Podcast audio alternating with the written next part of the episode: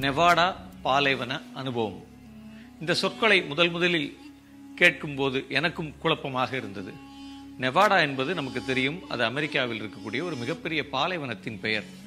Nevada பாலைவன அனுபவம். இது மூன்று சொற்களையும் பொருத்தி பார்க்கவே மிகுந்த குழப்பமாக இருந்தது. இந்த பாலைவனத்தில் அப்படி என்ன நிகழ்ந்தது? ஆயிரக்கணக்கானவர்கள் அந்த பாலைவனத்துக்கு செல்ல எது காரணமாக இருந்தது?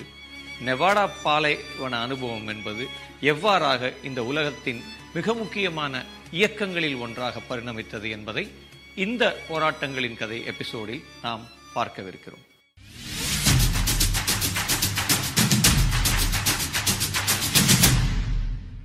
ஆயிரத்தி தொள்ளாயிரத்தி நாற்பத்தி ஐந்து ஆகஸ்ட் ஆறு இந்த தேதி மனிதகுல வரலாற்றில் மிக முக்கியமான தேதி. இந்த தேதியை நீங்கள் இணையத்தில் சென்று கூகுளில் சென்று தேட வேண்டும். இந்த தேதியில் அப்படி என்ன நிகழ்ந்தது என்பதை நீங்கள் அறிந்து கொள்ள வேண்டும். ஒரு விமானத்திலிருந்து ஒரு மிகப்பெரிய குண்டு ஜப்பானின் மீது விழுகிறது. உடனடியாக அங்கே கோடிக்கணக்கான வாட்ஸ் வெளிச்சம் உள்ள ஒரு பெரிய ஒரு ஒரு காலானை போன்ற ஒரு பெரிய வெடிப்பு ஏற்படுகிறது. ஒரு ஆயிரம் மின்னல்கள் இறங்குவதற்கு சமமான ஒரு பெரும் வெளிச்சம். யாராலும் அதை கண் கொண்டு பார்க்க முடியாது. அந்த குண்டு விழுகிறது. விழுந்த நேரத்தில் அந்த நகரத்தில் இருந்த லட்சக்கணக்கானவர்கள் தோல் கருகி சதை கருகி இறந்து போகிறார்கள். அங்கே மனிதர்கள் மட்டுமில்லை. மனிதர்கள் அங்கே இருந்த அற்றினை மிருகங்கள் அங்கே இருந்த கட்டிடங்கள் அங்கே இருந்த எல்லாமும் இதுவரை மனிதகுலம் ஏராளமான போர்களை சந்தித்திருக்கிறது என்பதால் ஏராளமான அழிவுகளையும் நாம் பார்த்திருக்கிறோம். ஆனால் இந்த அழிவுகளையெல்லாம் விட பல மடங்கு பல ஆயிரம் மடங்கு கொடூரமான ஒரு அழிவை ஜப்பான் சந்தித்தது. நாகாசாக்கியிலும் ஹீரோஷிமாவிலும் விழுந்த குண்டு. அந்த குண்டு விழுகிற நேரம் அங்கே இருந்த லட்சக்கணக்கான மக்களுக்கு இது என்ன என்று அறிந்து கொள்ள கூட அவர்களுக்கு அவகாசம் இல்லை. அவர்கள் எல்லாம் சாம்பலாகவே மாறினார்கள். எஞ்சியவர்கள் உடல் முழுவதிலும் தோல் கருகி தசை கருகி கதிர்வீச்சு நோய்களோடு தங்கள் எஞ்சிய காலத்தை கழித்தார்கள். இப்படி ஒரு மிகப்பெரிய பேரழிவை ஏற்படுத்தியதுதான் இந்த பூமியில் அணுகுண்டுகள் செய்த ஒரு மிகப்பெரிய வேலை. அறிவியலினுடைய மிக பெரும் கண்டுபிடிப்புகளாக கருதப்பட்ட இந்த அணுகுண்டு இத்தகைய ஒரு மிகப்பெரிய அழிவை இந்த பூமியில் நிகழ்த்தியது. இன்று வரை மனிதகுலம் சந்தித்திராத ஒரு அழிவை அல்லது ஒரு அச்சத்தை இந்த அணுகுண்டுகள் நமக்கு கொடுத்திருக்கிறது என்பதை நாம் பார்க்க வேண்டும். இந்த மிகப்பெரிய அழிவில் இறந்தவர்கள் போர் வீரர்கள் அல்ல. இதுவரையிலும் நாம் மனிதகுல வரலாற்றில் பார்த்தது ஒரு மிகப்பெரிய போர் நிகழும். அந்த போரில் மோதிக்கொள்ளும் இரு நாட்டு வீரர்களும் படை வீரர்களும் இராணுவ வீரர்களும் இறப்பார்கள். ஆனால் இந்த வெடிகுண்டில் இறந்து போன லட்சக்கணக்கானவர்கள் அல்லது காயம்பட்ட அந்த லட்சக்கணக்கானவர்கள் போர் வீரர்கள் அல்ல அவர்கள் எல்லாம் அப்பாவி நிராயுதபாணியான பொதுமக்கள். இந்த அழிவு ஒரு மிகப்பெரிய அச்சத்தை கொடுத்தது. ஆனால் ஜப்பான் இத்தனை பெரிய பேரழிவை சந்தித்த பிறகும் ஒரு மிக முக்கியமான முடிவை ஜப்பான் எடுத்தது. அது உலகத்தையே ஆச்சரியப்பட வைத்தது. ஜப்பான் அந்த நேரம் ஒரு மிகப்பெரிய பிரகடனத்தை வெளியிட்டது. அந்த பிரகடனத்தில் அவர்கள் ஜப்பான் ஒருபோதும் அணு ஆயுதங்களை தயாரிக்காது. ஜப்பான் ஒருபோதும் யார் மீதும் அணுகுண்டுகளை போடாது.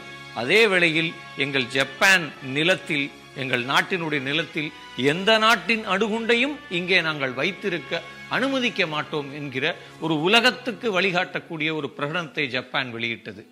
ஐன்ஸ்டீன் ஒரு குளிரூட்டி பெட்டியை ஒரு ஃப்ரிட்ஜ் நம்ம வீட்டில் இருக்கக்கூடிய ஃப்ரிட்ஜ் இந்த இந்த ஃப்ரிட்ஜுக்கான ஆய்வை ஐன்ஸ்டீன் செய்து கொண்டிருந்த போது அந்த ஆய்வின் ஒரு பகுதியாக அந்த ஆய்வினுடைய ஒரு பகுதியாகத்தான் இந்த அணுகுண்டு என்கிற ஒரு விஷயம் அந்த ஆய்வினுடைய முதற்கட்டம் உருவாகிறது. அந்த நேரம் உலகம் முழுவதிலும் போர்கள் சூழ்ந்திருக்கக்கூடிய நேரம்.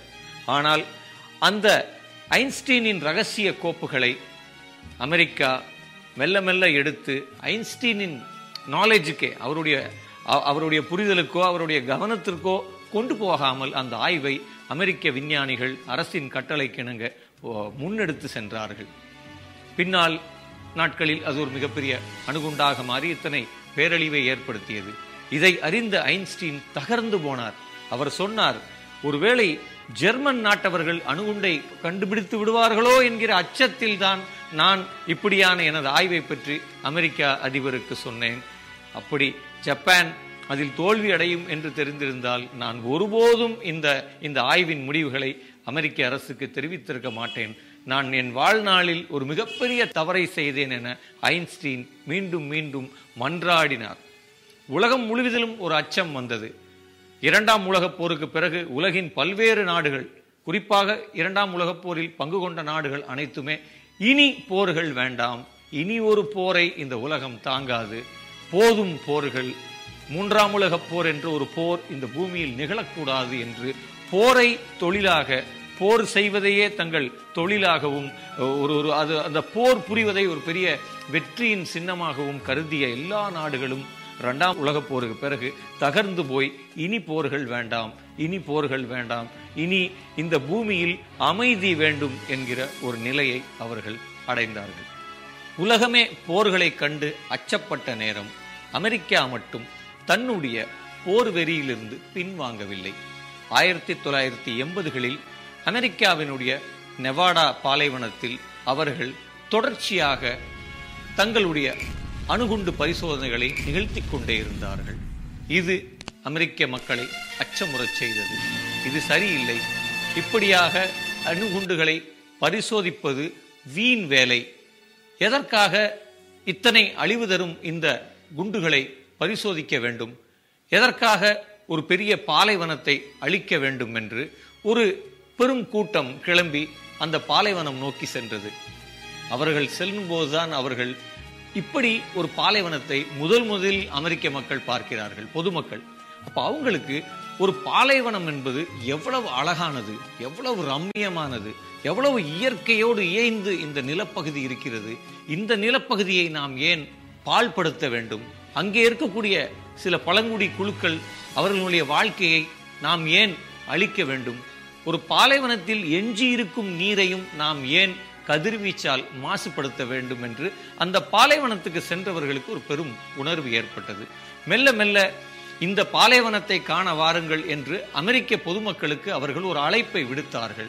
அப்ப அமெரிக்கா முழுவதிலிருந்தும் ஆயிரக்கணக்கான மக்கள் அந்த பாலைவனத்தை நோக்கி செல்லத் தொடங்கினார்கள். அந்த பாலைவனத்தில் இருக்கக்கூடிய அந்த மிகப்பெரிய இராணுவ கட்டுமானத்தினுடைய பரிசோதனை பரிசோதனை கூடத்தினுடைய வாயிலில் இவர்கள் கேட் மீட்டிங்கை போல அந்த பகுதியில் போய் கூட்டம் கூட்டமாக இறங்கத் தொடங்கினார்கள். அங்கே இறங்கி இருக்கக்கூடிய நேரம் அந்த இடத்தை சுற்றிலும் இருக்கக்கூடிய ஆற்று படுகைகள் இயற்கையான இடங்கள் எல்லாவற்றையும் ஒரு சுற்றுலாவை போல் காணத் தொடங்கினார்கள். அதே வேளையில் இந்த பரிசோதனை கூடத்தின் வாயிலில் எல்லா அறிவியல் கருவிகளோடு இனி அமெரிக்கா எந்த பரிசோதனையை நிகழ்த்தினாலும் அதனை தங்களுடைய கருவிகளில் பதிவு செய்து அப்படி ஏராளமான அறிவியல் கருவிகளோடு அவர்கள் இந்த இராணுவ மையத்தை இங்கே நடக்கக்கூடிய பரிசோதனைகளை இந்த உலகத்துக்கு சொல்வதற்கான ஒரு மிகப்பெரிய கட்டமைப்பை உருவாக்கினார்கள். நெவாடா பாலைவன அனுபவம் மெல்ல மெல்ல ஒரு மிக முக்கியமான இயக்கமாக பரிணமித்தது. அணு ஆயுத ஒப்பந்தங்கள் அணு ஆயுத பரவல் தடை ஒப்பந்தங்கள் என உலகம் முழுவதையிலும் அணு ஆயுதங்களுக்கு எதிரான ஒரு களமாக மாற்றுவதில் அந்த இயக்கம் தன்னை விரிவுபடுத்த தொடங்கியது. ஏறக்குறைய நெவாடா பாலைவனத்தில் ஒரு முப்பத்தி ஏழாயிரத்துக்கும் மேற்பட்டவர்கள் சங்கமித்தார்கள். அதில் பதினைந்தாயிரத்துக்கும் மேற்பட்டவர்கள் பல்வேறு கா- காலகட்டங்களிலே கைதானார்கள். அவங்க அரெஸ்ட் ஆனாங்க. அப்ப இந்த இயக்கம் என்பது ஒரு மக்களின் இயக்கமாக மாறியது. அதே வேளையில் இந்த இயக்கம் அமெரிக்க அரசை தொடர்ச்சியாக அணு ஆயுதங்களை போர்களில் நீங்கள் பயன்படுத்தக்கூடாது என்கிற ஒரு நெருக்கடியை கொடுக்கும் இயக்கமாக மாறியது. அப்படி அவர்கள் கொடுத்த பெரும் நெருக்கடியில் இன்னொரு முக்கியமான விஷயம் அமெரிக்காவினுடைய ஒரு மிகப்பெரிய சுகாதார கட்டமைப்பும் இந்த போராட்டத்தோடு இணைந்தது. அவர்களும் ஒரு அணு ஆயுதத்தால் ஏற்படக்கூடிய பாதிப்புகள் யாவை? ஒரு அணு ஆயுதத்தால் ஏற்படக்கூடிய சீர்கேடுகள் யாவை உடல்நல பிரச்சனைகள் யாவை என்கிற ஒரு மிகப்பெரிய பிரச்சாரத்தையும் அவர்கள் அமெரிக்கா முழுவதிலும் மேற்கொண்டார்கள். இதன் இதன் ஒரு ஒரு பகுதியாக ஆயிரத்தி தொள்ளாயிரத்தி எண்பத்தி ரெண்டில் அணு ஆயுத பரவல் தடை ஒப்பந்தம் என்கிற ஒரு மிகப்பெரிய ஒப்பந்தத்தில் ஜார்ஜ் புஷ் கையொப்பமிட்டார். பல்வேறு நாடுகளை அதில் இணைத்தார்கள். பல்வேறு நாடுகளை அந்த தடை ஒப்பந்தத்தின் கீழ் ஒன்றிணைக்க முயன்றார்கள். அணு ஆயுதத்தை இந்த உலகம் பயன்படுத்தக்கூடாது என்கிறார் இவர்களின் கோரிக்கை மெல்ல மெல்ல வெல்லத் தொடங்கியது. ஆப்கானிஸ்தான் சிரியா யமன் ஈராக் என அமெரிக்கா தொடர்ந்து கடந்த நாற்பது ஆண்டுகளாக பல்வேறு நாடுகளின் மீது போர் தொடுத்த வண்ணம் இருக்கிறது. அவர்கள் அணுகுண்டுகளை பாவிக்கவில்லை. ஆனால் மற்ற கன்வென்ஷனலான ஏராளமான ஆயுதங்களை அவர்கள் அந்த மண்ணில் சென்று பரிசோதித்தார்கள். இப்பொழுது நெவாடா பாலைவன இயக்கம் மெல்ல மெல்ல இந்த பாலைவனத்திலிருந்து வெளியேறி அமெரிக்காவெங்கும் இருக்கக்கூடிய இராணுவ தளவாட தயாரிப்பு மையங்களை நோக்கி செல்ல தொடங்கியது. அங்கே எல்லாம் சென்று அவர்கள் தங்களினுடைய போராட்டத்தை முன்னெடுக்க தொடங்கினார்கள். அவர்கள் தங்கள் அரசுக்கு ஒரு மிகப்பெரிய நெருக்கடியை கொடுத்தார்கள். அதே வேளையில் அவர்கள் உலக மக்களுக்கு ஒன்றை அறிவித்தார்கள். எங்கள் அரசுடன் நாங்கள் இல்லை. எங்கள் அரசு செய்யக்கூடிய இந்த அட்டூழியங்களுக்கு நாங்கள் பொறுப்பில்லை. நாங்கள் ஒருபோதும் இந்த போர் வெறி கொண்ட அமெரிக்க அரசுடன் இல்லை என்பதை அவர்கள் இந்த உலகத்துக்கு சொல்லிக்கொண்டே இருந்தார்கள். அதே வேளையில் உலகின் மிகப்பெரும் ஆயுதங்களுக்கு எதிரான அணு ஆயுதங்களுக்கு எதிரான இயக்கமாக இந்த இயக்கம் அந்த மண்ணிலிருந்து தொடங்கியது. அந்த கோரிக்கைகள் இன்றைக்கும் பசுமையாக இருக்கிறது. அவர்கள் ஒரு மிகப்பெரிய அறைகூலை கொடுத்தார்கள். என்னவென்றால் இந்த ஆயுதங்களை எல்லாம் நாங்கள் ஏர் கலப்பைகளாக மாற்றுவோம். வேளாண்மை செய்யும் கருவிகளாக மாற்றுவோம் என்று நிச்சயமாக அந்த அறைகூவல் அர்த்தபூர்வமானது இந்த ஆயுதங்களை இந்த ஆயுதங்கள் சார்ந்த இந்த இராணுவ தொழிற்சாலைகளை இந்த இந்த கனரக இயந்திரங்களை எல்லாம் நாம் வேளாண்மையின் கருவிகளாக மாற்றி இந்த உலகத்தில் இருக்கக்கூடிய பசியை பட்டினியை போக்க வேண்டும். அதற்குத்தான் இத்தனை லட்சம் கோடிகள் நாம் செலவிட வேண்டும். இந்த உலகத்தில் அனைவருக்கும் அனைத்தும் கிடைக்கும் வகையாக ஒரு சமத்துவமான ஒரு நிலமாக இந்த நிலத்தை மாற்றத்தான் நாம் இத்தனை வீரியம் கொண்டு நடவடிக்கைகளில் இறங்க வேண்டும். அதற்கான ஒரு மிகப்பெரிய முன்னத்தி ஏறாக நெவாடா பாலைவன இயக்கம் நமக்கு ஒரு பெரிய செய்தியை சொல்கிறது. அதுதான் இந்த நெவாடாவிலிருந்து நாம் படிக்கக்கூடிய படிப்பினையாக இருக்கிறது. ஆயிரத்தி தொள்ளாயிரத்தி அறுபதுகளிலே வியட்நாம் போர் நடைபெற்று கொண்டிருந்த நேரம் அந்த போருக்கு எதிரான ஒரு மிகப்பெரிய இயக்கம் என்பது அமெரிக்காவில் தான் நடைபெற்றது. அமெரிக்கா முழுவதிலும் இருக்கக்கூடிய பல்கலைக்கழக மாணவர்கள் வீதிக்கு வந்தார்கள் போராடினார்கள். ஏராளமான எதிர்கலாச்சார நடவடிக்கைகளில் அவர்கள் இறங்கினார்கள். பாடல்கள் பாடுவது இசைப்பது என தெரு தெருவாக இந்த இயக்கம் மிகப்பெரிய அளவில் நடைபெற்றது. இந்தியாவிலிருந்து அந்நேரம் அமெரிக்காவுக்கு சென்று பயின்ற பல்வேறு மாணவர்களும் இந்த போராட்டங்களில் இணைந்தார்கள். அவர்களெல்லாம் இன்றைக்கு மிக முக்கியமான உலகத்தின் அறிவுஜீவிகளாக போராளிகளாக எழுத்தாளர்களாக வலம் வருவதை நாம் பார்க்கிறோம். ஆயிரத்தி தொள்ளாயிரத்தி அறுபத்தி ஏழில் மினியாசாட்டா பல்கலைக்கழகத்தில் மார்ட்டின் லூதர் கிங் அவர்கள் ஆற்றிய போருக்கு எதிரான பிரகடனம் இன்றைக்கும் இந்த உலகத்தின் மிக முக்கியமான போர் எதிர்ப்பு உரையாக கருதப்படுகிறது. இணையத்தில் நீங்கள் தேடினால் உடனடியாக அந்த உரை உங்களுக்கு கிடைக்கும்.